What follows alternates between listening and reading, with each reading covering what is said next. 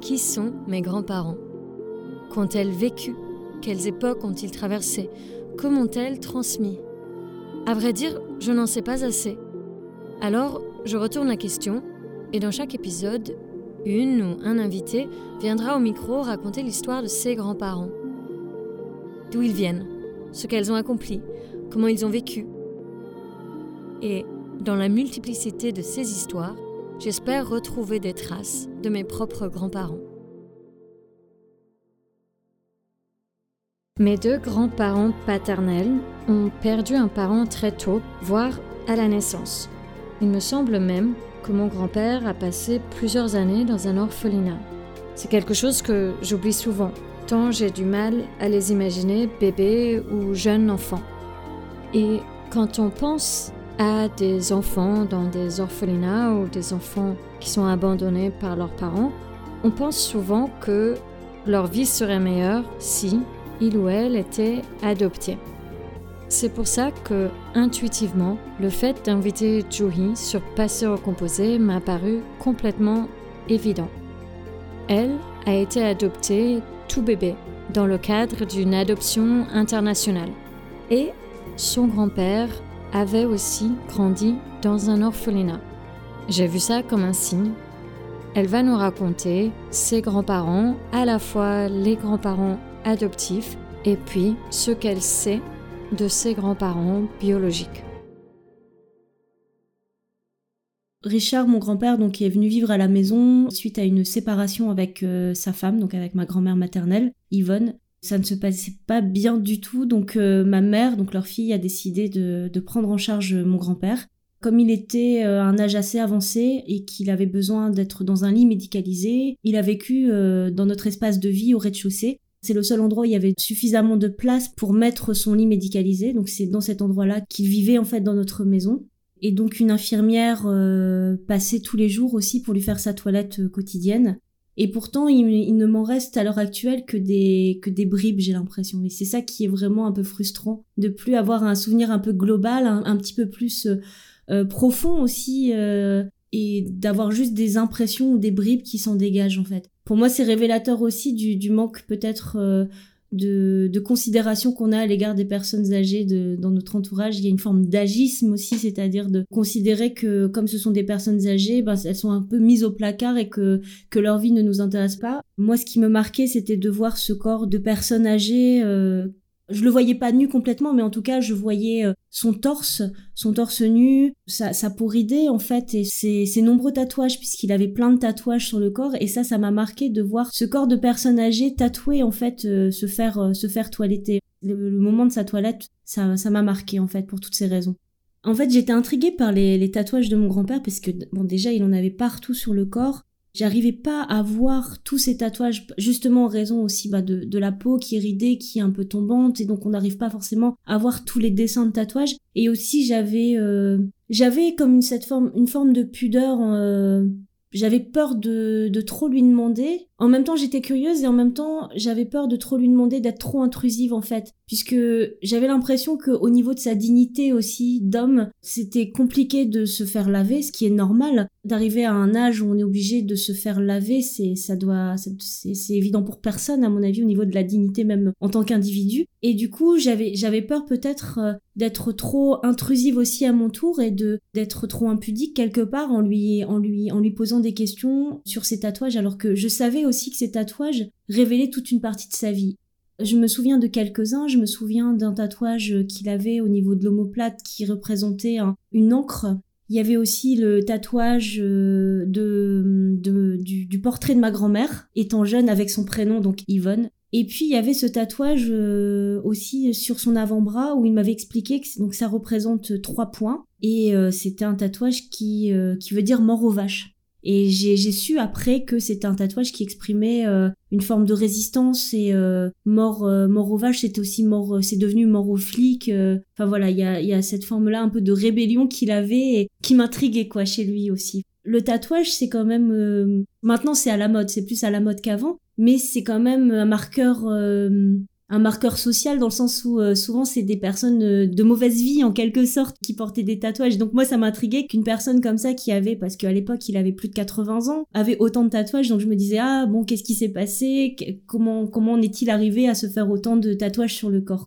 Et il m'a expliqué que c'était un tatouage qu'il avait fait quand il, quand il était prisonnier de guerre euh, durant la Seconde Guerre mondiale dans un camp de prisonniers en Allemagne et que c'était entre prisonniers qu'il se faisait le tatouage donc de manière très artisanale j'imagine.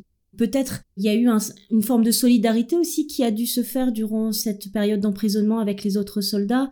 Je ne sais pas comment il s'est fait euh, emprisonner, je connais pas les raisons exactes, mais je pense que c'est au tout début de la guerre, euh, de la Seconde Guerre mondiale. Donc mon grand-père paternel est né en 1909 il a été orphelin euh, durant la, Première Guerre mondiale, donc une période aussi où il y a eu beaucoup de, au niveau économique, où voilà, c'était pas évident. Et moi, j'ai de son récit de vie, en tout cas, j'ai euh, ce souvenir marquant d'une vie dans une extrême pauvreté. Par exemple, le fromage, parce que quand on mangeait du fromage à table, lui nous, disait que le fromage, quand il était petit, n'en mangeait que les croûtes. Voilà, c'est ça, c'est un souvenir qui m'a qui m'a marqué euh, par rapport à son récit de vie. Alors il est né dans le, dans le nord de la France et il a toujours vécu dans le nord de la France. Lui était plutôt dans la région de, de l'île et de l'Homme en fait, dans cette, dans cette zone-là en fait. Et ensuite il est venu plus tard s'installer euh, à Boulogne-sur-Mer, donc plutôt sur la côte d'Opale. C'est très compliqué de savoir d'où il provenait comme il était orphelin. En tout cas il n'a jamais retrouvé euh, sa famille biologique. Il a travaillé dans le bâtiment, il était cimentier, il était maçon.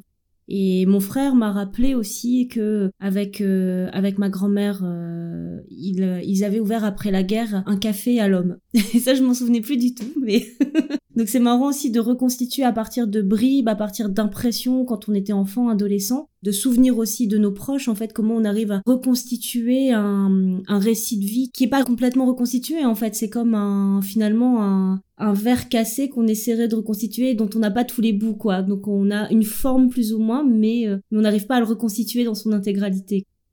J'ai appris que Richard, euh, donc mon grand-père euh, maternel, quand il a su que ma mère allait m'adopter, avait été très ému puisque ça faisait écho à sa propre histoire en tant qu'orphelin. Il était très ému de, bah de, voir que ma mère allait euh, adopter un enfant, donc moi, supposé orphelin, et pour être en quelque sorte choyé et aimé dans une, dans une famille que lui n'avait, lui n'avait pas eu la chance d'avoir puisqu'il est resté orphelin. Et il a pleuré le jour où je suis arrivée. Pour lui, j'étais euh, j'étais sauvée en quelque sorte d'une vie sûrement misérable. Il avait aussi cette phrase euh, ah euh, elle va bien manger, elle va faire bonne chère puisque lui n'avait pas eu en tant qu'orphelin n'avait pas eu la possibilité de, de manger à sa faim. Et je pense qu'il était très content pour moi de voilà que j'ai trouvé une, famille aimante. Et c'est vrai que pour le coup euh, mon adoption s'est très bien passée à ce niveau-là. J'ai vécu dans un cocon familial bienveillant aimant. Et euh, euh, là-dessus je, je regrette rien du tout de, de ma vie en tant qu'adoptée dans cette famille. Et c'est vrai que mon grand-père donc Richard m'aimait beaucoup aussi pour ça je lui rappelais peut-être cette image de bah, de l'orpheline qui a trouvé une famille enfin cette image que lui aurait voulu euh, avoir en fait quand il était enfant. Lui aussi aurait voulu trouver une famille qui l'accueille, qui l'aime et qui lui procure tout le bien-être matériel et euh, relationnel euh, qui, qui, lui a, qui lui a manqué. J'ai jamais vraiment pensé en fait à la relation qu'on avait, puisque moi-même je me suis jamais pensée comme orpheline en fait. C'est que récemment, depuis que je mène une réflexion un peu plus critique euh, avec mon regard d'adulte sur l'adoption en tant que système, que je me pose la question de l'orphelin dans ce système en fait. Et l'idée que l'on va aussi sauver un orphelin et, lui procurer une famille. Et je n'arrivais pas à m'imaginer mon grand-père enfant en fait. C'est tragique hein, de dire ça, mais je le voyais comme, un, comme une personne âgée et je pense que c'est aussi ce problème générationnel qu'on a de nos grands-parents, on les imagine pas jeunes, on les imagine pas euh, adultes, on les, on a cette image un peu figée de de grands-parents et et c'est triste quelque part aussi de pas pouvoir euh, s'imaginer que voilà ils avaient ils ont eu une vie avant avant avant qu'on les rencontre. Malheureusement j'ai je, je je faisais pas la connexion moi lui, lui la faisait, mais moi, c'était pas, pas réciproque. Je faisais pas la connexion entre lui et moi, lui l'orphelin, sachant qu'en plus moi, je suis pas vraiment orpheline puisque j'ai toujours une famille biologique euh, en Corée du Sud. Mais bon, ça c'est une autre, euh, un autre, euh, un autre sujet. Mais en tout cas, j'avais trouvé une famille quoi. J'ai l'impression que je venais un peu boucler la boucle, que lui avait ce, manque de famille en tant qu'orphelin et que je venais en quelque sorte boucler ce, récit, euh, moi, le, enfin l'orpheline euh, en quelque sorte supposée, hein, qui trouvait une famille et que du coup ça, devait peut-être lui faire aussi beaucoup de bien à titre personnel que sa fille adopte euh, et procure une famille aimante à une enfant en fait.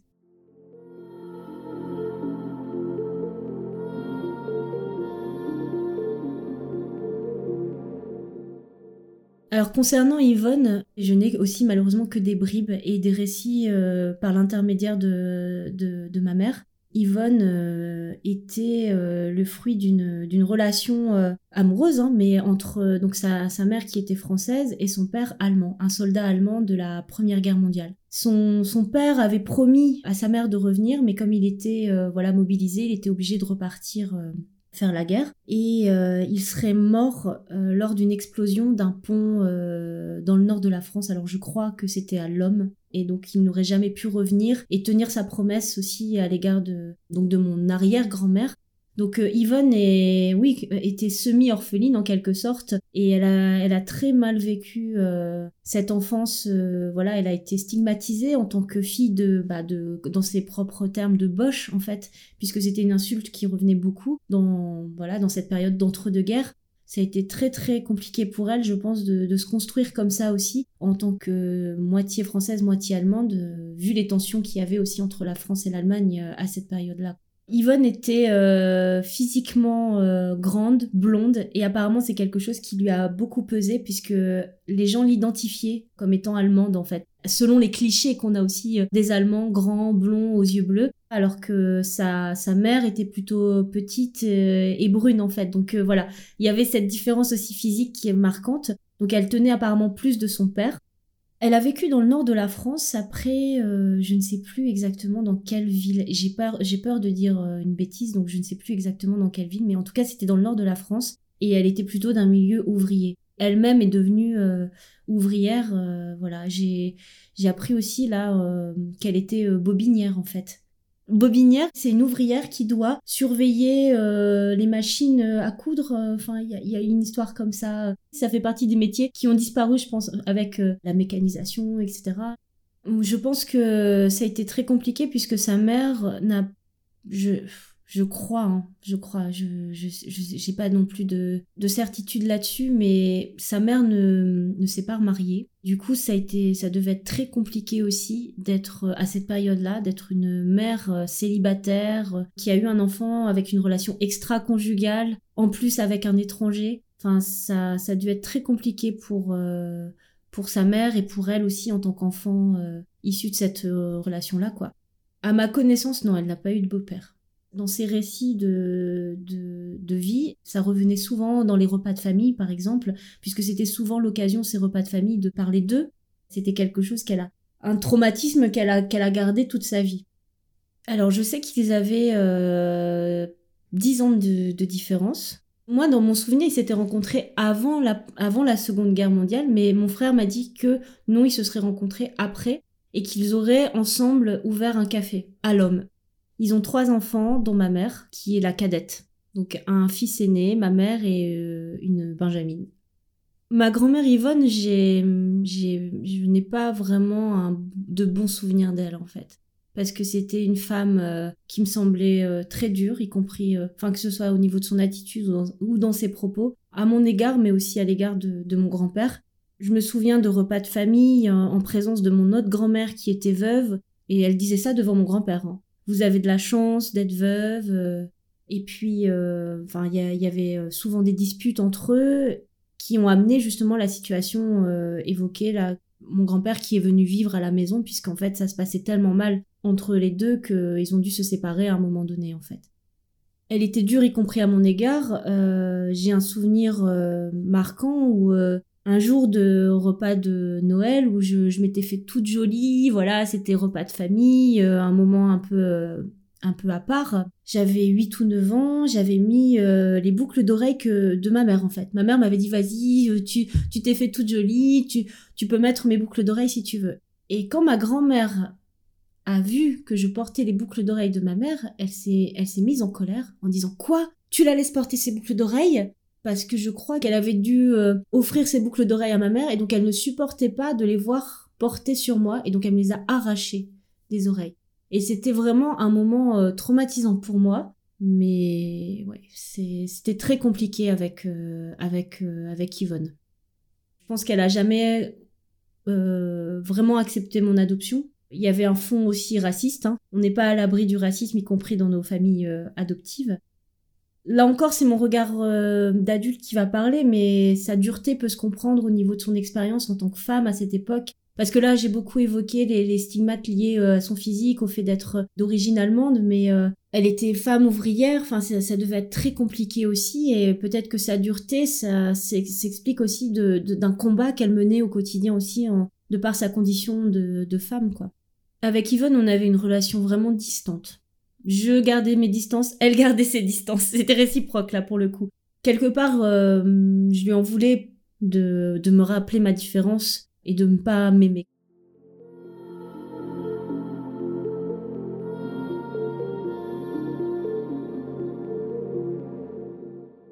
J'ai réalisé très tôt le fait que j'étais adoptée. Alors ma mère m'a toujours dit euh, si tu veux faire des recherches, euh, on est là pour te soutenir on avait un dossier d'adoption à la, à la maison, une partie du dossier d'adoption avec mon, prénom coréen, mon nom, mon nom coréen, des informations sur comment je me comportais quand j'étais euh, bébé. Et en fait, c'est en allant en Corée du Sud pour la première fois en 2012 que je suis retournée à l'agence d'adoption. Et là, j'ai découvert que mon dossier d'adoption, celui que j'avais en France, était incomplet. Et donc j'ai eu accès à d'autres informations dans ce dossier d'adoption. Dans la partie, on va dire, parce que dans ce dossier, malheureusement, il y a une partie qui est confidentielle. Tout ce qui concerne euh, hum, les, les, informations précises sur ma famille biologique, donc moi j'ai pas accès à cette partie-là du dossier. Mais en tout cas, dans la partie à laquelle j'ai accès, j'ai euh, découvert d'autres informations que je n'avais pas dans mon dossier d'adoption français en fait.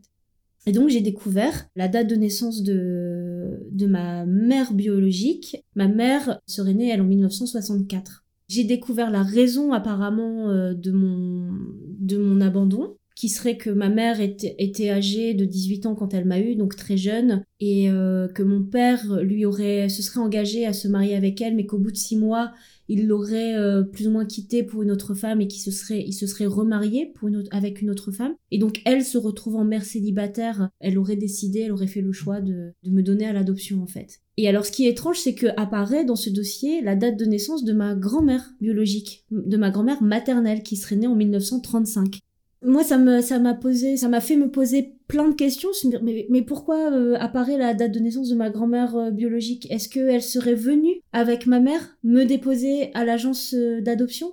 Est-ce que aussi elle aurait été à l'origine d'une pression familiale peut-être pour que ma mère se sépare de moi? Il y a toutes ces interrogations là qui restent en suspens encore. Alors j'ai eu la chance moi de retourner en Corée du Sud y vivre pendant un an et demi et j'ai découvert plein de choses durant ce séjour. Non seulement au niveau de l'adoption, parce que j'ai j'ai pu rencontrer beaucoup d'adoptés d'origine américaine, d'origine scandinave aussi, qui, ont, qui militent beaucoup pour essayer de changer un peu la narration sur l'adoption. Et puis j'ai découvert aussi euh, d'autres choses sur les raisons aussi de des abandons. Par exemple, en Corée du Sud, euh, c'est pas forcément des raisons économiques qui vont pousser à l'abandon, c'est aussi la stigmatisation, les discriminations à l'égard des femmes non mariées. Et là, je me suis dit, ah bah tiens, ça me concerne parce que apparemment, dans mon dossier, ce serait la raison pour laquelle ma mère m'a abandonnée. J'ai appris aussi beaucoup de choses sur... Euh, bah, je me suis intéressée aussi à l'histoire de la Corée, notamment les tensions qui existent avec le Japon, qui, sont liées euh, à la colonisation japonaise qui a commencé dans les années 1910 et qui s'est terminée euh, en 1945, à la fin de la Seconde Guerre mondiale. Il y a encore des tensions à l'heure actuelle entre la Corée et le Japon, notamment sur la question des, des femmes, ce qu'on appelle des femmes de réconfort, qui est un euphémisme pour euh, désigner les, esclaves sexuels qui étaient euh, exploités par, euh, par les Japonais durant la, Seconde Guerre mondiale. Donc c'est des femmes de Corée du Sud, enfin de, Corée, parce qu'à l'époque c'était pas, il n'y avait pas la séparation encore Corée du Sud, Corée du Nord, donc de Corée, des femmes aussi de Taïwan qui ont été comme ça exploitées sexuellement dans l'armée japonaise. En pensant à tout ça et en pensant à mon histoire, enfin à mon histoire personnelle, je, me demande aussi comment bah, cette femme qui est ma grand-mère biologique, qui est née en 1935, donc elle est née durant encore la colonisation japonaise, peut-être qu'elle a dû avoir un prénom japonais puisque ça, ça faisait partie aussi des obligations durant cette colonisation. Les Sud-Coréens n'avaient plus le droit de parler le coréen, ils avaient obligation d'avoir un prénom japonais. Je me demande comment ça a dû être, cette vie pour elle en tant que, que jeune femme durant la la colonisation japonaise. Elle a vécu deux guerres, quoi, la Seconde Guerre mondiale et ensuite la guerre de, Corée, qui a été euh, une guerre euh, terrible, euh, enfin, à tous les niveaux. J'ai appris là récemment qu'il y avait eu plus de, bombes utilisées sur le territoire coréen que durant toute, la, durant toute la Seconde Guerre mondiale en Europe, en fait. Donc voilà, je me pose toutes ces questions sur comment a pu être la vie de cette femme née en 1935 de cette femme coréenne qui a, qui a vécu ces deux guerres, qui a vécu la colonisation. Comment aussi a-t-elle réagi face à, à l'annonce de ma naissance pour euh, sa fille qui, enfin voilà, sa fille qui était une mère non mariée, comment ça a dû se passer pour elle? Est-ce que du coup, euh, pour garder un peu la face euh, par rapport à, à la société, à la vie sociale qu'ils avaient, le fait de m'abandonner, c'était une façon aussi de d'être considérée comme une bonne famille entre guillemets. Enfin, il y a y a toutes ces questions-là qui me, qui me viennent à l'esprit. En fait, je lui en veux pas du tout. J'essaie de comprendre si c'est elle qui a été aussi à l'origine ou qui a poussé ma mère biologique à m'abandonner, d'essayer de comprendre toutes les raisons qui l'ont amené à cette décision aussi, en fait. J'ai oublié de préciser aussi, en fait, dans mon dossier, il y a quelque chose qui m'interroge beaucoup. C'est des informations sur mon père biologique. Et c'est très étrange parce qu'en fait, la seule information qu'on ait, c'est qu'il est, qu'il est beau. oui, qu'il est, qu'il a un beau visage, en fait. C'est la seule information qui est écrite. Mais c'est trop, c'est trop étrange parce que je, je, dans la narration que je me fais de mon histoire, c'est pas possible qu'il ait été présent avec ma mère biologique et ma grand-mère le jour de, où ils m'ont donné à, l'orphelinat. Il y a plein de questionnements, en fait. Moi, c'est, c'est vrai que j'ai quatre, euh, j'ai quatre parents, j'ai des parents adoptés j'étais parent adoptif, j'étais parent biologique, et j'ai tout ce côté euh, d'histoire coréenne qui est une part d'ombre en fait dans, mon histoire personnelle. Là récemment, j'ai décidé de faire des tests euh, ADN en ayant conscience hein, de tous les risques, en étant fiché, etc. Quand on est adopté, je pense que c'est à un moment donné, ça devient comme une évidence de se donner toutes les chances de trouver notre famille biologique ou au moins quelqu'un qui est proche biologiquement de nous en fait. Alors mes résultats ADN, c'est que je ne suis pas 100% sud-coréenne. En fait, j'aurais euh, autant de pourcentages, donc dans les 40% Corée du Sud-Japon et dans les 40% Chine-Vietnam. Donc là aussi, ça m'a ça m'a interpellée parce que je me suis dit ah mince, il y a peut-être toute une partie de mon histoire qui prend euh, ses origines aussi dans cette euh, dans une dans un autre pays que la Corée du Sud. Et alors récemment, j'ai eu un match, euh, ce qu'on appelle un match ADN, c'est une correspondance ADN avec euh, un Allemand qui est d'origine vietnamienne, il s'appelle Nguyen. Et donc ce serait mon arrière-petit cousin. Donc en fait, on aurait en commun un arrière, arrière grand-parent, grand-mère ou grand-père. Et alors aux dernières nouvelles, il y a deux jours encore plus récemment, j'ai eu encore une correspondance avec euh, une jeune fille, donc âgée de 20 ans, euh, américaine, qui elle est à 95% d'origine euh, chinoise vietnamienne en fait. Donc ça me conforte encore dans l'idée que j'ai une partie de moi qui n'est pas complètement de Corée du Sud. Cette information d'ADN, en fait, elle rajoute des points d'interrogation à mon histoire et à mon récit. Jusque-là, j'étais convaincue que j'étais 100% sud-coréenne. Et alors c'est étrange parce que en repartant de Corée du Sud, j'ai voulu repasser par, euh, j'avais le besoin de repasser par le Vietnam. Mais alors c'était plus pour des raisons euh, liées à l'histoire aussi, le lien euh, colonial qui existe entre le Vietnam et la et, la France, puisque le Vietnam c'est ex-Indochine en fait. Et, et j'avais ce besoin de retourner au Vietnam pour avoir un peu la version de l'histoire du côté des des colonisés. Alors jusque-là, je m'étais dit bon bah c'est un intérêt parce que en tant que militante, voilà, j'avais envie de découvrir un peu plus sur euh, sur euh, sur cette histoire-là. Et là, d'avoir connaissance de ce test ADN, je me dis mais peut-être qu'en fait j'ai aussi une histoire là-bas en fait. J'ai aussi une histoire familiale. Et donc c'est pour ça que je dis que ça, ça met encore plus de, ça rajoute encore plus de points d'interrogation sur euh, sur mes origines. Est-ce que euh, du côté euh, que ce soit paternel ou maternel, j'ai un ancêtre vietnamien ou chinois? C'est plus source d'interrogation que de, que de solution, en fait. Mes grands-parents biologiques, j'ai du mal à me les représenter.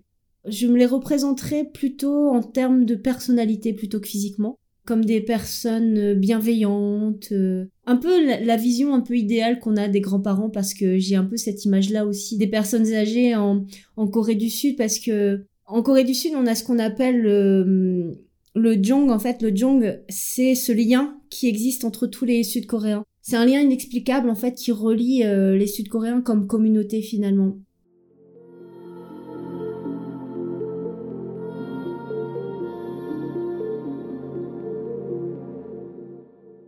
J'ai eu la chance euh, d'être invitée dans une famille euh, sud-coréenne pour le, le Solal en fait. Le Solal, c'est le nouvel an lunaire coréen en fait. Comme on a le nouvel an chinois, ben on a un nouvel an euh, coréen qui correspond plus ou moins aux mêmes périodes en fait parce que selon un calendrier lunaire. Et donc durant le Solal, on a toute une tradition qui consiste à s'agenouiller devant la personne la plus âgée de la famille. Et puis la personne en, nous donne nous donne de l'argent pour, pour l'année euh, voilà à venir. Et en fait, j'ai eu la chance euh, une année de, de participer à, à, un solal dans une famille euh, sud-coréenne. Et donc, je me suis agenouillée devant la grand-mère de la fille coréenne qui nous avait invités.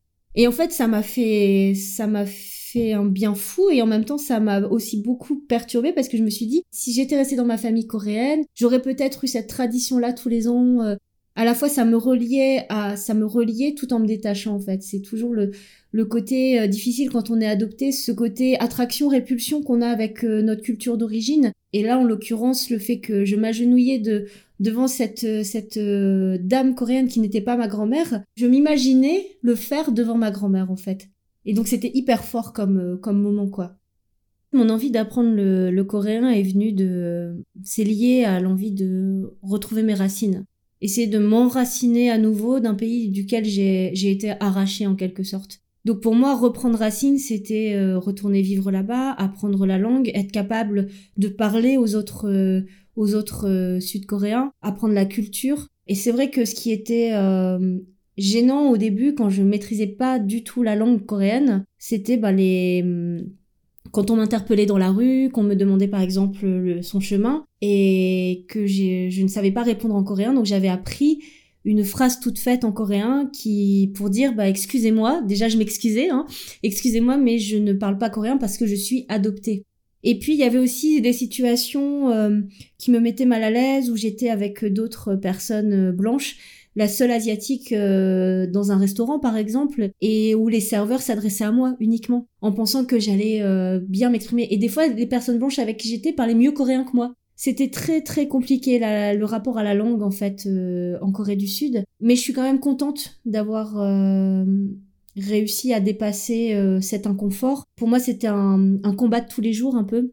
Pour moi c'est super important de connaître la langue de mon pays d'origine parce que c'est quelque chose que mes, que mes parents du coup, mes parents et mes, mes, enfin, ma famille biologique n'a pas pu me transmettre donc j'ai dû aller le chercher par moi-même en quelque sorte. Et c'est quelque chose que j'aimerais, si, si je peux, transmettre euh, si j'ai des enfants, quoi. Que je sois un canal de transmission aussi. Parce que la, l'adoption, c'est une séparation et j'ai envie de, de, euh, de combattre, d'aller contre cette séparation, quoi. C'est un peu aller contre le courant et d'essayer de, d'agripper et de, d'aller rechercher euh, ce dont, ce dont on a été séparé, que ce soit la langue, la culture, etc. et, et de la transmettre à mon tour, en fait.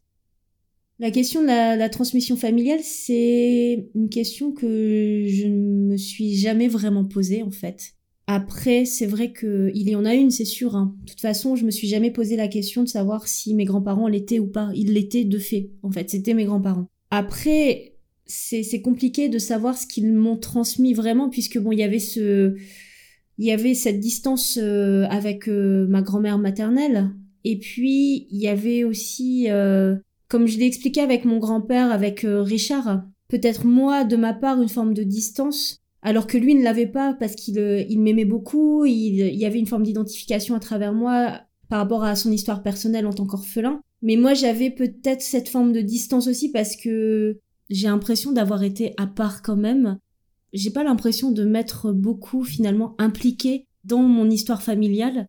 Moi-même, j'avais euh, peut-être intériorisé le fait que j'étais différente et que du coup je me suis pas forcément euh, plus impliquée que ça dans le récit euh, familial. Cette idée de séparation, finalement, qui un processus qui a encore des incidences, des effets dans, dans ma vie au sein de, de ma famille adoptive, tu vois. Et donc peut-être que les bribes que j'ai de mon grand-père sont liées aussi à inconsciemment, j'avais peut-être aussi ce, ce, truc de, de je, je, suis séparée, je suis à l'écart, je, je m'investis pas plus que ça dans l'histoire familiale.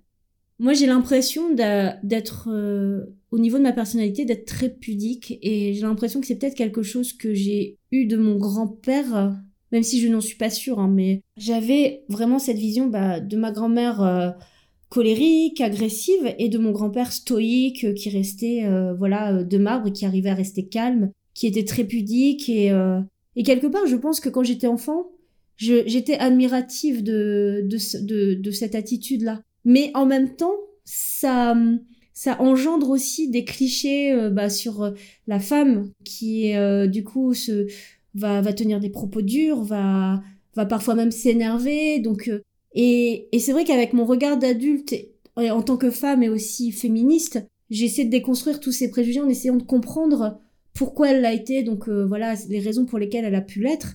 Mais en tout cas, moi, en tant qu'enfant, j'avais peut-être une forme d'admiration par rapport à cette attitude et moi-même, euh, j'essaie dans... Au niveau de ma personnalité, je suis aussi très pudique. Hein. Euh. Même si là, je le fais parce que voilà, c'est pour le podcast, mais j'ai du mal à, à parler de ma vie et c'est parce qu'aussi je suis dans une démarche militante où je considère que le personnel et le privé sont politiques, que c'est important de témoigner de son vécu euh, pour en tirer des analyses en fait, pour en tirer des, des visions plus globales et, euh, essayer de, dénoncer certaines choses aussi.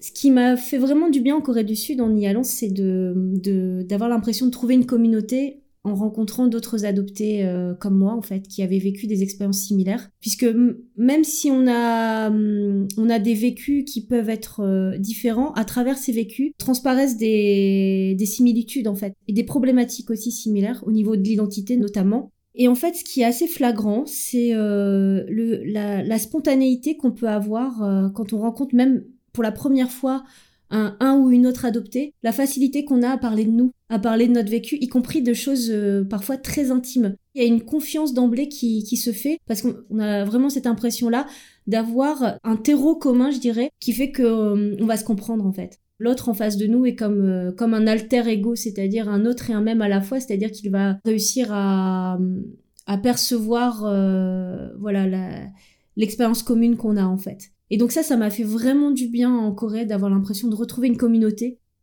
Ce qui m'a marqué quand je suis revenue en France en 2016, c'est euh, déjà le manque de, questionnement de manière générale dans les médias, etc. Même autour de moi, dans mon entourage, sur euh, l'adoption. On pense que l'adoption, c'est sauver un enfant, c'est euh, un acte charitable, voire un acte antiraciste. Donc le manque de questionnement par rapport à la narration dominante qu'on a sur l'adoption. Et puis, ce qui m'a manqué aussi, bah, c'est la communauté que j'avais en Corée du Sud. J'ai rencontré d'autres adoptés qui sont devenus aussi des amis, mais il y a, quelque chose qui me manquait, peut-être une forme de, je dirais, de communauté euh, politique, politique dans le sens, euh, voilà, qui va, qui va militer pour, euh, renverser des rapports de force qui sont en notre défaveur. Parce qu'il y avait vraiment ça, quand je, quand je dis que j'ai rencontré une communauté, j'ai en, en Corée du Sud, c'était aussi beaucoup d'adoptés qui militaient pour plus de droits. Par exemple, des adoptés américains qui militent pour euh, que les adoptés aient automatiquement la citoyenneté américaine parce que c'est pas le cas aux États-Unis. Et donc ce qui fait qu'il y a pas mal d'adoptés qui euh, à la moindre démêlée avec la justice se retrouvent. Moi j'utilise le terme déporté parce que c'est ce qui est utilisé aussi euh, dans,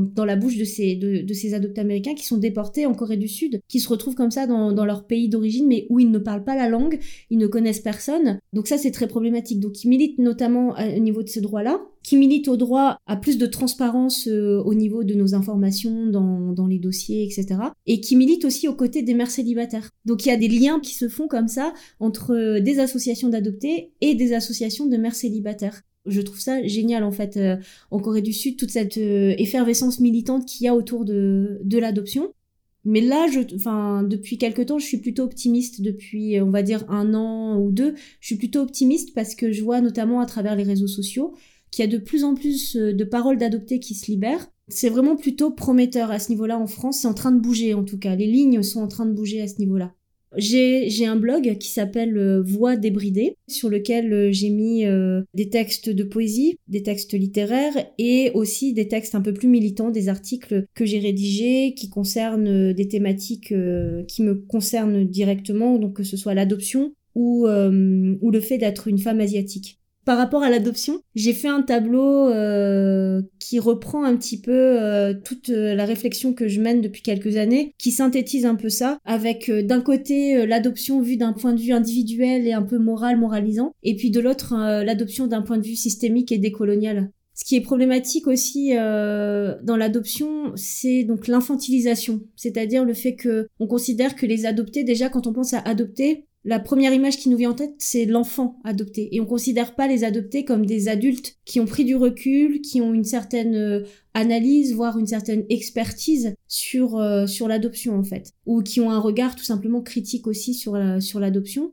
Pour moi, les mots sont importants parce qu'on entend souvent le terme d'abandon, mais pour moi, abandon, c'est problématique, même si c'est vrai, hein, c'est un fait que les, parents biologiques abandonnent, mais le fait de n'utiliser que le terme abandon, pour moi, c'est rejeter la responsabilité uniquement sur les parents euh, biologiques, sans considérer tout le contexte, euh, les contextes sociaux, économiques, politiques, et les raisons, toutes ces raisons, en fait, qui vont les amener aussi à, à abandonner, en fait. Et moi, ce qui m'a marqué, c'est euh, en Corée du Sud, justement, dans, un, dans une guest house qui a été ouverte uniquement pour les adoptés et qui organise beaucoup d'actions, d'événements autour de l'adoption. Donc c'est un pasteur qui tient euh, qui tient cette guest house, pasteur euh, pasteur Kim. Et en fait, une fois, il m'a dit l'adoption, c'est pour moi, c'est synonyme de séparation. Et en fait, ça a beaucoup cogité en moi et je me suis dit, mais oui, en fait, le terme de séparation est beaucoup plus juste. Pourquoi? Parce que la séparation, pour moi, ça exprime un processus d'arrachement.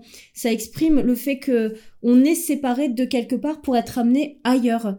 Ça remet en jeu tous des intérêts dans un système, tu vois, qui, qui fait qu'il y a des bénéficiaires qui sont par exemple les institutions ou même les, les, les, les, les parents adoptants quelque part sont bénéficiaires aussi de ce système-là. Donc c'est un processus qu'on garde en nous finalement aussi au niveau identitaire, qu'on a été séparés et, on doit se battre un peu toute notre vie pour euh, combler cette séparation. Et moi, moi c'est ce que j'ai fait à titre personnel en retournant en Corée, en apprenant la langue, essayer de, combler les manques liés à dus à cette séparation, à cet arrachement en quelque sorte. Et puis, ce qui, ce qui est important aussi de, de, de rappeler, c'est que le système, il est à sens unique, c'est-à-dire que c'est toujours les pays sources, ce qu'on appelle les pays sources, sont toujours des pays soit du sud global, soit d'Europe de l'Est, considérés économiquement euh, plus défavorisés, on va dire que les pays euh, d'Europe euh, d'Europe de l'Ouest. Donc ça se fait toujours dans un sens, c'est asymétrique à ce niveau-là aussi en fait, les flux, on va dire de au niveau de l'adoption. Et je pense que ça aussi, il faut, il faut, il faut y réfléchir, que c'est toujours des, des pays occidentaux euh, du Nord qui adoptent, euh, enfin qui sont les pays euh, qui adoptent en fait. En tant que militante, c'est important pour moi de visibiliser cette parole à travers mon expérience, à travers mon vécu, que ce soit au niveau de l'adoption ou du racisme anti-asiatique ou du fétichisme à l'égard des femmes asiatiques puisque j'ai l'impression que ce sont des sujets qui ne sont pas euh, visibles dans les sphères publiques, dans les sphères médiatiques. Enfin, je pense que c'est important de témoigner à la première personne pour que ça fasse écho à, pourquoi pas, à d'autres personnes qui vivent les mêmes choses, mais aussi pour venir un petit peu déranger les lignes d'une narration qui est euh, celle pour, par rapport à l'adoption, je pense, euh, par exemple, une narration qui est celle de on va sauver un enfant orphelin, L'adoption, c'est bien, c'est un acte antiraciste, un acte charitable. C'est important qu'on prenne notre place dans, dans les sphères publiques, que ce soit sur les réseaux militants, les médias, dans les domaines politiques, culturels, mais qu'on soit plusieurs adoptés à prendre la parole et à montrer qu'à travers nos expériences, il y a des, des similitudes une similitude quand on est une personne adoptée racisée, c'est le racisme. Même si on n'a pas la même expérience de racisation quand on est noir, quand on est asiatique, mais c'est quelque chose qui revient, le fait qu'on n'ait pas dans nos familles adoptives, qu'on n'ait pas euh, d'éducation au racisme. Ce que peuvent avoir par exemple d'autres personnes racisées qui ont leur, euh, leur famille ou leur communauté à qui se confier ou, euh, ou des parents qui vont leur dire bon bah là là c'est raciste ce qui s'est passé et leur expliquer pourquoi c'est raciste etc parce que eux-mêmes l'auront vécu. Quand on est euh, dans une famille blanche, c'est compliqué. Nos parents euh, n'ont pas été, euh, n'ont pas conscience du racisme parce qu'ils n'ont pas vécu eux-mêmes et ils vont avoir tendance à relativiser, voire à, à être dans le déni par rapport à ce qu'on vit. Et donc nous, on va on ne va pas avoir cet espace-là de parole au sein de notre famille pour euh, essayer de, de, trouver des solutions face au racisme qu'on vit, quoi. Donc c'est ça aussi, c'est très compliqué et c'est des choses qui reviennent chez tous les adoptés racisés. Une autre similitude, c'est le sentiment de redevabilité, de loyauté qu'on a à l'égard de, notre famille adoptive, l'impression, euh, l'impression qu'on a été sauvé d'une vie misérable. Là aussi, c'est, euh, là aussi, ça pose question. C'est hyper dur, quoi, enfin, de, de se construire une identité quand on est, quand on est adopté, qu'on a été élevé par une famille blanche et, euh, et c'est quelque chose qui qui voilà qui ressort beaucoup. Et donc c'est pour ça que c'est important que des témoignages euh, jaillissent un petit peu euh, partout pour faire prendre conscience aussi enfin pour peser aussi au niveau médiatique et faire prendre conscience que c'est pas juste un cas isolé par-ci par-là et qu'il y a vraiment tout un système euh, qui est à enfin à, analyser mais aussi à dénoncer.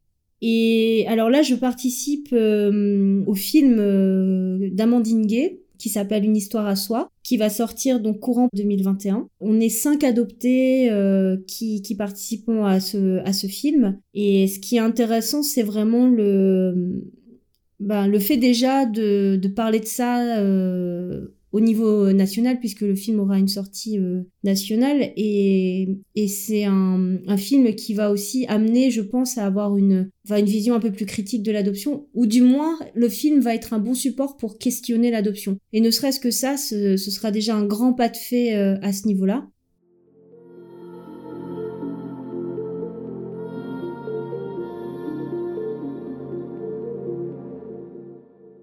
Avant de te remercier et de te dire au revoir, j'aimerais te poser deux questions rituelles, deux questions de la fin. La première parce que ce podcast s'appelle Passé recomposé.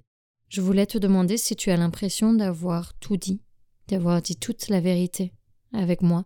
Est-ce qu'il y a des parties de ton histoire que tu caches, soit maintenant, soit d'habitude, quand tu la racontes?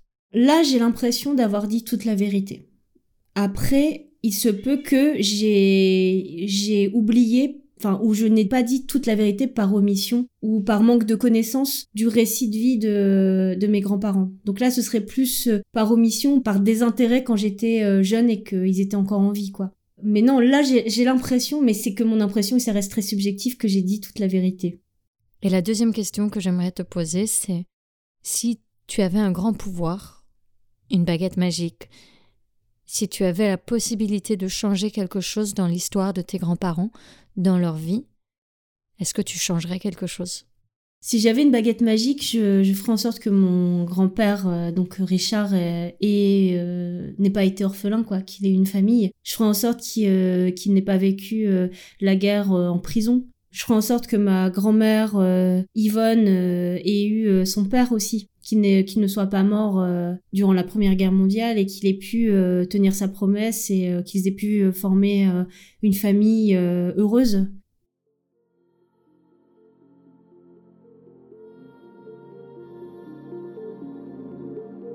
Merci, Juhi, pour ce témoignage. Juhi prend souvent la parole pour défendre et expliquer les droits des personnes adoptées. Elle a récemment sorti un livre L'adoption internationale, mythe et réalité aux éditions Anakoana.